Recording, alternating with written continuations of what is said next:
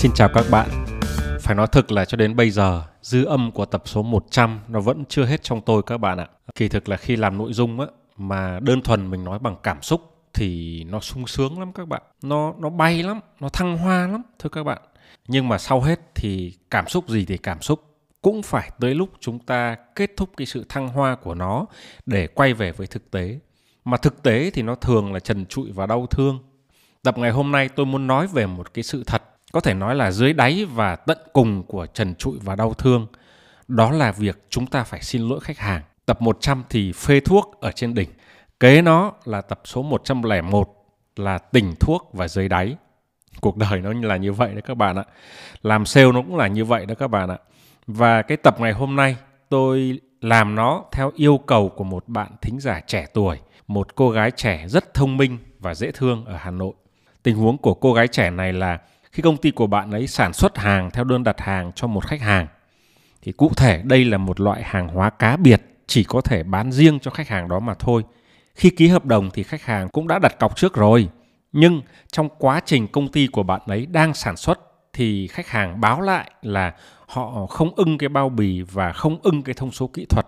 Thậm chí họ nói là họ cảm thấy hối hận vì đã ký kết cái hợp đồng này. À, tất nhiên là hủy hợp đồng thì khách hàng sẽ mất tiền đặt cọc nhưng mà công ty của bạn gái này cũng tôi thấy cũng rất là fair fair play luôn á họ muốn làm hài lòng khách hàng và duy trì cái mối quan hệ lâu dài cho nên họ đã chấp nhận lỗ họ chấp nhận là sẽ sản xuất lại đơn hàng mới cho đến khi khách hàng ưng thì thôi tuy là cái đề nghị nó rất là dễ thương như vậy nhưng mà khách hàng cũng vẫn còn rất là than vãn và kêu ca. Thì cô gái trẻ này cô ấy cũng là một người sale tôi cho rằng là một người cũng rất có tâm. Cô ấy muốn giữ khách hàng cho nên cô ấy hỏi tôi hai câu. Câu thứ nhất là trường hợp này thì nên xử lý như thế nào? Và câu số 2 là tôi có thể chia sẻ một số câu chuyện của cá nhân tôi để xem tôi đã dỗ dành khách hàng thành công như thế nào. Thì thật ra đây là một cái ca hết sức khó đỡ, đúng không các bạn? Về lý thì chúng ta chẳng làm gì sai hết. Hợp đồng đã ký, bút sa gà chết.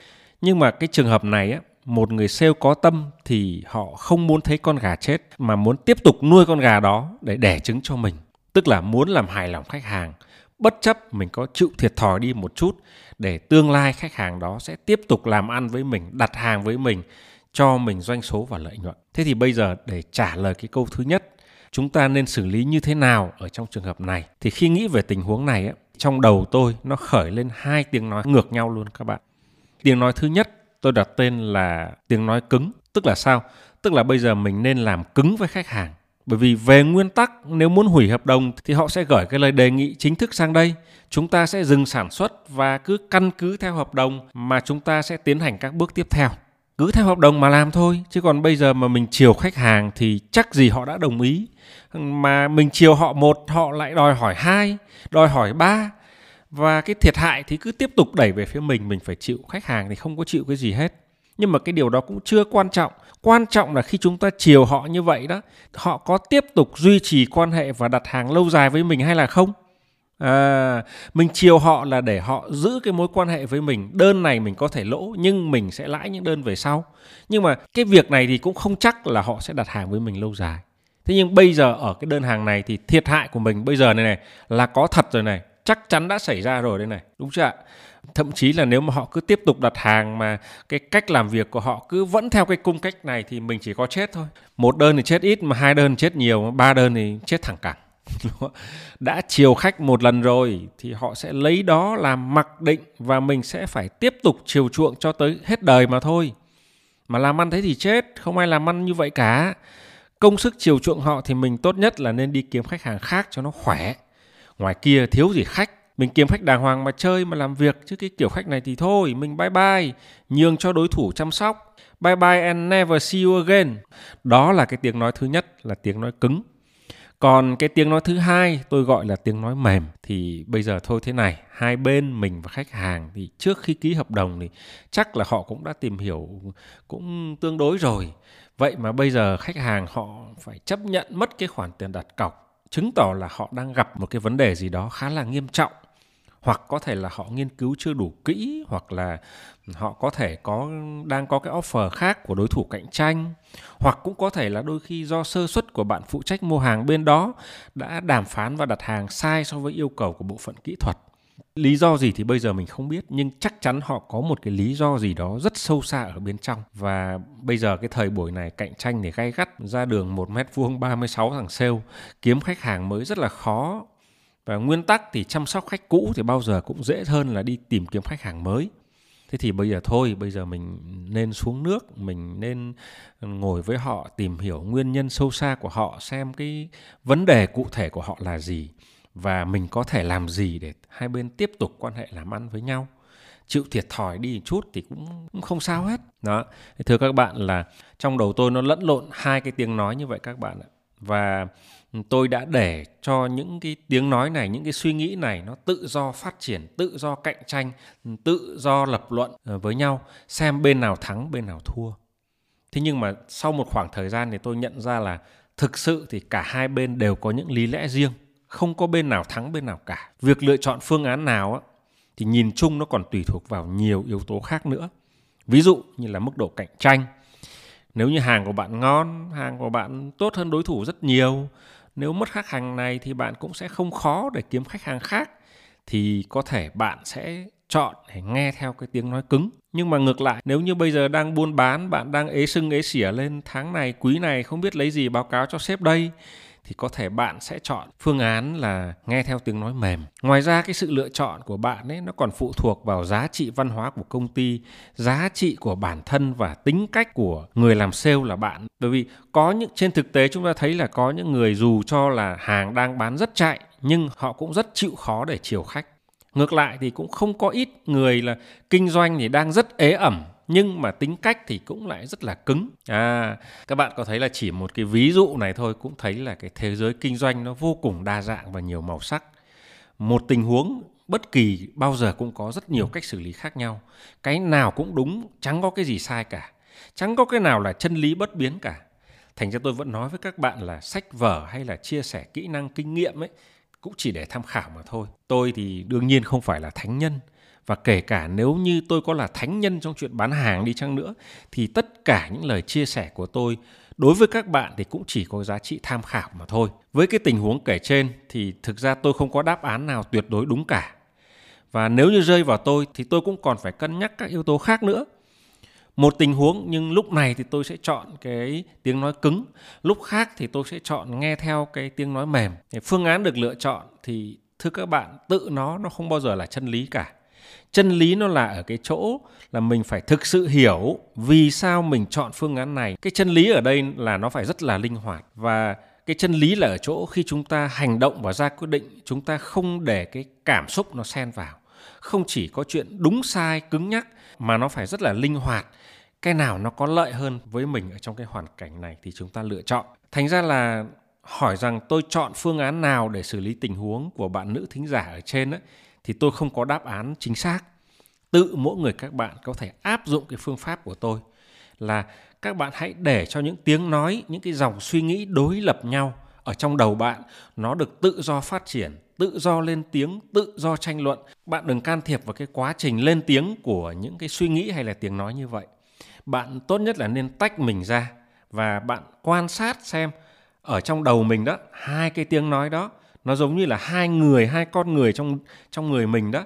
Hai con người đó đang tranh luận như thế nào? Bạn giống như là quan tòa đó. Bạn không tham gia vào một trong hai bên của quá trình tranh luận, mà bạn bình tĩnh quan sát, bạn nhận định, rồi sau đó bạn dựa vào những cái bộ luật của riêng mình. Bạn là quan tòa mà. Ở đây cái bộ luật, tức là những cái giá trị của công ty, giá trị của bản thân, tính cách của bản thân, rồi tình trạng kinh doanh hiện nay để bạn ra quyết định và nhiều yếu tố khác nữa. Tôi biết rằng cái thói quen quan sát hai cái tiếng nói trong đầu này để thực tập nó thì không phải là dễ. Bởi vì chúng ta ai cũng dễ để cái cảm xúc yêu ghét hay là thích hay không thích của mình can dự vào cái quá trình này. Nhưng tôi khuyên rằng các bạn cứ thử tập luyện phương án này mà xem.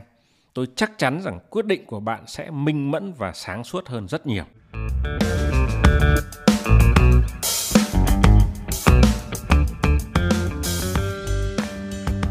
Bây giờ về cái câu hỏi số 2, tôi đã dỗ dành hay là xin lỗi khách hàng như thế nào?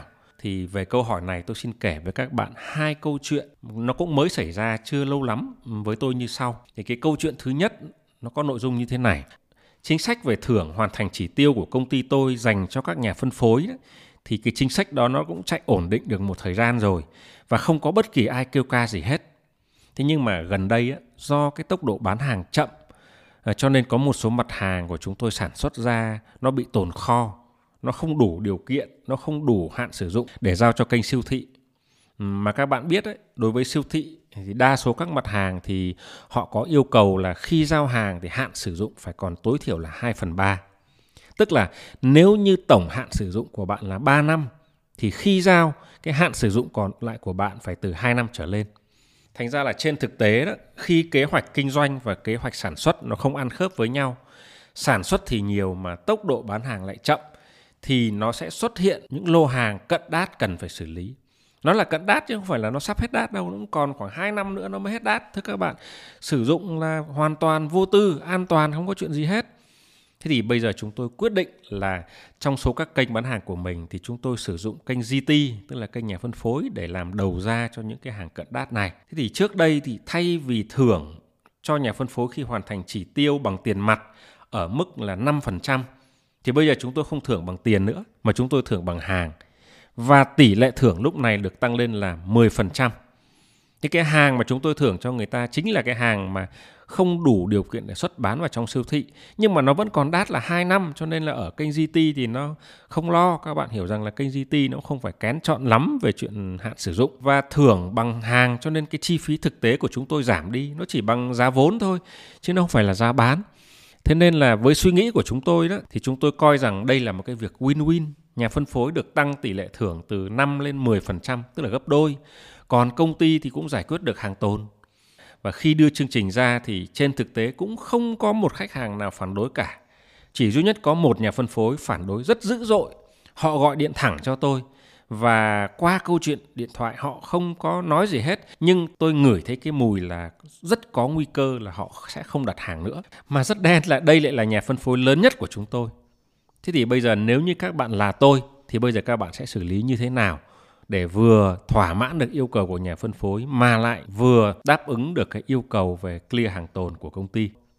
Thì tôi xin kể với các bạn cái quá trình tôi xử lý cái câu chuyện này nó như này này. Tôi cũng áp dụng y chang cái phương pháp mà tôi đã nói ở phần đầu chương trình. Tức là tôi để cho các tiếng nói khác nhau nó được lên tiếng, được tranh luận trong đầu tôi. Tiếng nói cứng thì nói rằng là thế này. Thưa nhà phân phối, đây là chính sách thưởng bạn đạt yêu cầu thì bạn được nhận thưởng, mà bạn không đạt yêu cầu thì thôi, bạn nghỉ nghỉ khỏe. Bạn không được thưởng nữa. Đây là chính sách chúng tôi hỗ trợ thêm cho nhà phân phối, chứ nó không phải là trách nhiệm của chúng tôi phải thực hiện trong hợp đồng. Nói thẳng ra là một quý nào đó, một giai đoạn nào đó, chúng tôi không áp dụng chính sách này thì các nhà phân phối cũng đâu có quyền kêu ca gì. Đây là thưởng thêm mà, chứ tôi có lấy bớt của người ta đi đâu thì bây giờ ờ, chúng tôi cho thêm thì các bạn có gì nhận lấy chứ, có rau nhận rau, có cháo nhận cháo, có thịt nhận thịt chứ bây giờ các bạn lại còn đòi hỏi, lại còn phản đối nữa là sao? Cái gì kỳ vậy? Chính sách của chúng tôi thì ban hành ra rồi, bây giờ mà tôi lại còn làm riêng cho bạn một chính sách khác thì coi sao được? Đâu còn là cái nguyên tắc công bằng đối xử giữa các nhà phân phối đâu mà nếu như ai cũng kêu ca như anh, nhà phân phối nào cũng kêu như anh thì làm sao mà chúng tôi làm việc? Ừ, với cái hoàn cảnh này, anh đồng ý thì anh đặt hàng, anh không đồng ý thì thôi, tôi cũng rất, tôi cũng chịu thôi. Ừ, anh không đặt hàng nữa thì tôi kiếm nhà phân phối khác, gì căng dữ. Đó, tiếng nói cứng nó nói như vậy thôi các bạn. Thế còn ngược lại, tiếng nói mềm thì ờ, nó nói ngược lại với tôi như sau. Chắc là nhà phân phối này cũng có cái điều gì đó ảnh hưởng đến lợi nhuận và chính sách bán hàng của họ, cho nên họ mới kêu giữ như vậy dù sao thì họ cũng là nhà phân phối lớn nhất của mình và họ cũng làm việc trung thành với mình mười mấy năm nay rồi. Cái lúc này doanh số của mình nó không tốt lắm họ mà không đặt hàng cũng chẳng có lợi cho ai cả. Tiếng nói mềm nói với tôi như vậy thưa các bạn. À, trước tiên ờ, trên thực tế thì trước tiên tôi cũng chọn nghe theo tiếng nói mềm. Nhà phân phối đã gọi vượt cấp cho mình. Bây giờ thì mình cũng nên gặp họ xem có chuyện gì. Mình nghe theo họ hay mình không nghe theo họ từ từ tính sau bây giờ mình cứ gặp họ cái đã. Sau khi gặp nhà phân phối và nghe họ trình bày, thì tôi hiểu là họ cũng đang gặp khó bởi vì cái sự thay đổi chính sách bất ngờ này của bên tôi. Và tôi hiểu là họ đề nghị là thôi bây giờ quay trở lại chính sách cũ đi. Họ không cần 10% nữa 5% cũng được. Các bạn hiểu rằng lúc này tôi nói chuyện với nhà phân phối là tôi đi cùng với một số anh em của phòng kinh doanh và tôi biết rằng tất cả các nhân viên kinh doanh lúc này họ đang quan sát cái cách mà tôi xử lý vấn đề với nhà phân phối. Thành ra là nếu mình nhún nhường lần này á, thì lần sau làm sao có nhân viên nào mà làm việc được với nhà phân phối nữa? Có một cái điều mặc định là bây giờ giám đốc điều hành mà đã phải nhún nhường rồi thì bây giờ mấy chú sale thì làm gì có tuổi để mà ngồi đây mà cãi lý với anh? Đúng không ạ Đấy, nó có một cái mặc định nó có một cái án lệ là như thế. Và về sau nếu như họ có vấn đề gì thì chắc chắn là nhà phân phối họ lại gọi vượt cấp lên cho tôi mà thôi. Mà nếu mà thế thì suốt ngày tôi phải đi xử lý các vấn đề của anh em kinh doanh phía dưới nữa thì cũng cũng cũng chết cũng không được. Đấy. Nhưng mà ngược lại nếu như mình cứng thì nguy cơ mất doanh số mất khách hàng. Ờ, nếu như mà mình trở thành một cái bài học, rồi anh em sale cũng, khách hàng nào cũng cứng như vậy, cũng ờ, cương với khách hàng như vậy thì thì chết. Thế thì số cũng mất sạch, nhà phân phối cũng chẳng còn ai. Thế thì bây giờ mình phải chọn phương án nào đây? Cuối cùng thì tôi chọn phương án ở giữa các bạn ạ. Tức là không cứng cũng không mềm. Là tôi giải thích với nhà phân phối là vì sao chúng tôi phải thay đổi chính sách. Ờ, chúng tôi cũng đang gặp khó khăn như thế nào. Và buổi nói chuyện ngày hôm nay thì cả hai cũng nên là cần thiết phải lắng nghe, phải thấu hiểu và tìm cách đáp ứng cái nhu cầu của nhau. Thế rồi tôi và nhà phân phối ngồi đàm phán lại về chương trình khuyến mại. Kết quả đàm phán nó rất là tốt đẹp là chúng tôi, công ty vẫn giữ được cái nguyên tắc thưởng bằng hàng và không tăng thêm tỷ lệ thưởng. Nhưng mà có một số cái SQ nào đấy thì chúng tôi sẽ thưởng bằng hàng còn đết là 2 năm rưỡi, chứ không phải là 2 năm. Tức là mỗi bên lùi đi một chút, thấu hiểu nhau, chia sẻ được với nhau. Cho nên cuối cùng thì kết quả đàm phán đã thành công tốt đẹp. Và sau khi tôi rời đi thì nhà phân phối ngay lập tức đã đặt một cái đơn hàng có giá trị cũng tương đối lớn. Đó là câu chuyện thứ nhất. Cái câu chuyện thứ hai sau đây thì cũng nó không diễn ra suôn sẻ như vậy. Khi chúng tôi bán hàng ở trên kênh e-com ấy, có một số mặt hàng chúng tôi nói rõ là hạn sử dụng còn trên 24 tháng. Nhưng mà trên thực tế thì khách hàng lại nhận được hàng có hạn sử dụng chỉ là 22 tháng. Tức là hụt mất 2 tháng so với cam kết. Và kênh e-com mà các bạn các bạn biết rồi, e-com đã tạo cho khách hàng một quyền lực vô cùng lớn. Đó là comment và đánh giá các shop bán hàng. Và gần như chỉ một vài ngày sau, chúng tôi nhận ngay một cơn mưa comment xấu, các cái cơn mưa đánh giá một sao, hai sao ở trên sàn. Tất nhiên là chúng tôi thì bán với số lượng rất lớn, vô cùng lớn cho nên một vài comment như vậy cũng không ảnh hưởng đến cái rating chung của shop. Nhưng với chúng tôi thì đây cũng là một cái điều rất là bất thường ở trong công ty. 17 năm qua, thương hiệu của chúng tôi có mặt trên thị trường chưa bao giờ có những cái đánh giá xấu như vậy từ khách hàng. Thế là tôi ngay lập tức cho tạm dừng cái chương trình khuyến mãi để tìm hiểu nguyên nhân vì sao hàng không đủ điều kiện về hạn sử dụng lại đến tay được người tiêu dùng. Thì lúc đầu tôi tôi tôi đoán rằng là bộ phận kho khi đóng hàng cho khách hàng đã không tuân thủ đúng việc đơn nào thì xuất hàng ở lô nào. Sau khi kiểm tra rất kỹ nhưng chúng tôi cũng lại không phát hiện ra sai sót nào ở bộ phận kho cả. Quy trình của chúng tôi là đầu tiên là kế toán kho hàng tháng thì các bạn ấy sẽ lập cái danh sách từng lô hàng đết còn lại là bao nhiêu sau đó thì sale sẽ căn cứ vào danh sách này để lên chương trình để clear hàng. Chương trình được phê duyệt, sau đó sale của kênh e-com sẽ up cái chương trình này lên sàn. Khách hàng đặt hàng, rồi kho hàng đóng hàng, hàng sẽ đến tay khách hàng. Thế thì như vậy khi nghiên cứu kỹ cái quy trình này đó thì chúng tôi mới thấy là những hàng mà chúng tôi sản xuất ở đầu tháng hay là cuối tháng á, thì đều được coi là như nhau. Tức là hàng đó sản xuất trong tháng 9 thì hàng vào sản xuất vào mùng 1 tháng 9 hay là sản xuất vào ngày 30 tháng 9 thì đều xếp chung một loại với nhau. Đó, đó là vấn đề thứ nhất chúng tôi phát hiện ra. Vấn đề thứ hai tức là trong cái quy trình của chúng tôi nó có một cái độ trễ từ lúc danh sách này được gửi ra, từ lúc hàng hóa được kiểm đếm, tới lúc lên chương trình, chương trình được phê duyệt rồi up nội dung chương trình lên sàn, khách đặt hàng, thời gian vận chuyển, vân vân vân vân vân. Cái độ trễ tổng cộng của các quá trình này ấy, nó có thể mất thêm một tháng nữa. Thế như vậy là những cái mặt hàng nào, hàng nào mà được sản xuất ở đầu tháng đến tay khách hàng thì hoàn toàn có khả năng bị hụt mất 2 tháng so với cam kết của chúng tôi. Ở đây chúng tôi hoàn toàn là không cố tình gian dối với khách hàng, nhưng chúng tôi đã không tính trước được cái độ trễ này. Vậy thì bây giờ tới cái bước mà tôi phải xử lý. Mình làm sai thì mình phải sửa sai. Chuyện hoàn lại tiền cho khách là điều đương nhiên, bắt buộc bạn phải làm cho khách. Thương hiệu nào muốn tồn tại trên ecom thì đều phải làm chuyện này cả. Bạn hoàn tiền cho khách bởi vì đó là nghĩa vụ của bạn phải làm. Và khách hàng thì khả năng cao là cũng sẽ không quay lại mua hàng nữa. những comment xấu những đánh giá một sao hai sao thì nó vẫn còn đó và không thay đổi được và chắc chắn rằng cái điều này nó sẽ ảnh hưởng đến quyết định mua hàng của những khách hàng khác trong tương lai. Thế nên tôi thấy rằng là mình cần phải làm nhiều hơn thế. Mỗi khách hàng, tôi quyết định là viết cho người ta một lá thư. Tôi viết bằng tay nha các bạn, chứ không có đánh máy, tôi không in hàng loạt đâu các bạn. Tôi viết bằng tay và cá biệt hóa mỗi lá thư đó bằng cách gọi tên khách, nhắc đến sản phẩm họ đã mua, số đơn hàng và tình trạng họ gặp phải. Tôi cũng thành thật nhận lỗi và giải thích nguyên nhân vì sao lại có cái tình trạng như vậy.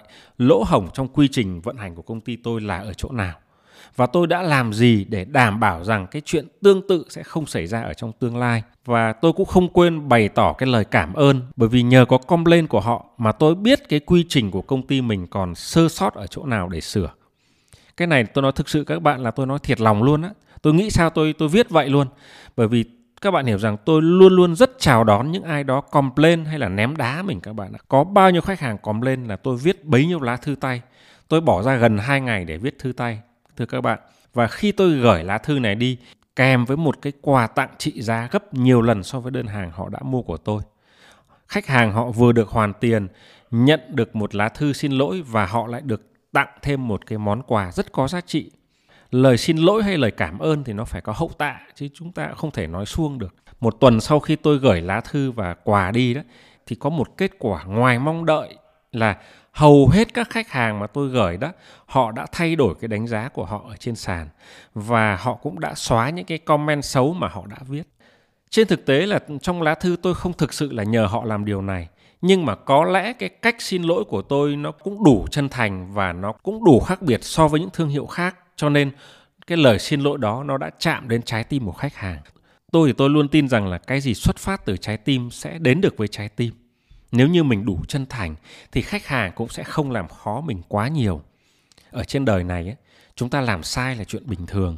Nhưng mà làm sai gây hậu quả cho người khác. Mình biết cách xin lỗi biết cách sửa sai thì cuộc đời sẽ luôn cho mình làm lại theo một cách nào đó. Và cái kết này tôi xin dành tặng cho bạn nữ thính giả dễ thương đã yêu cầu tôi làm chủ đề này. Để tất cả chúng ta đều thấy rằng cuộc đời này vẫn còn rất đẹp và các bạn hãy vững tin theo đuổi nghề sale cho dù bất kỳ một điều gì đang vùi dập các bạn.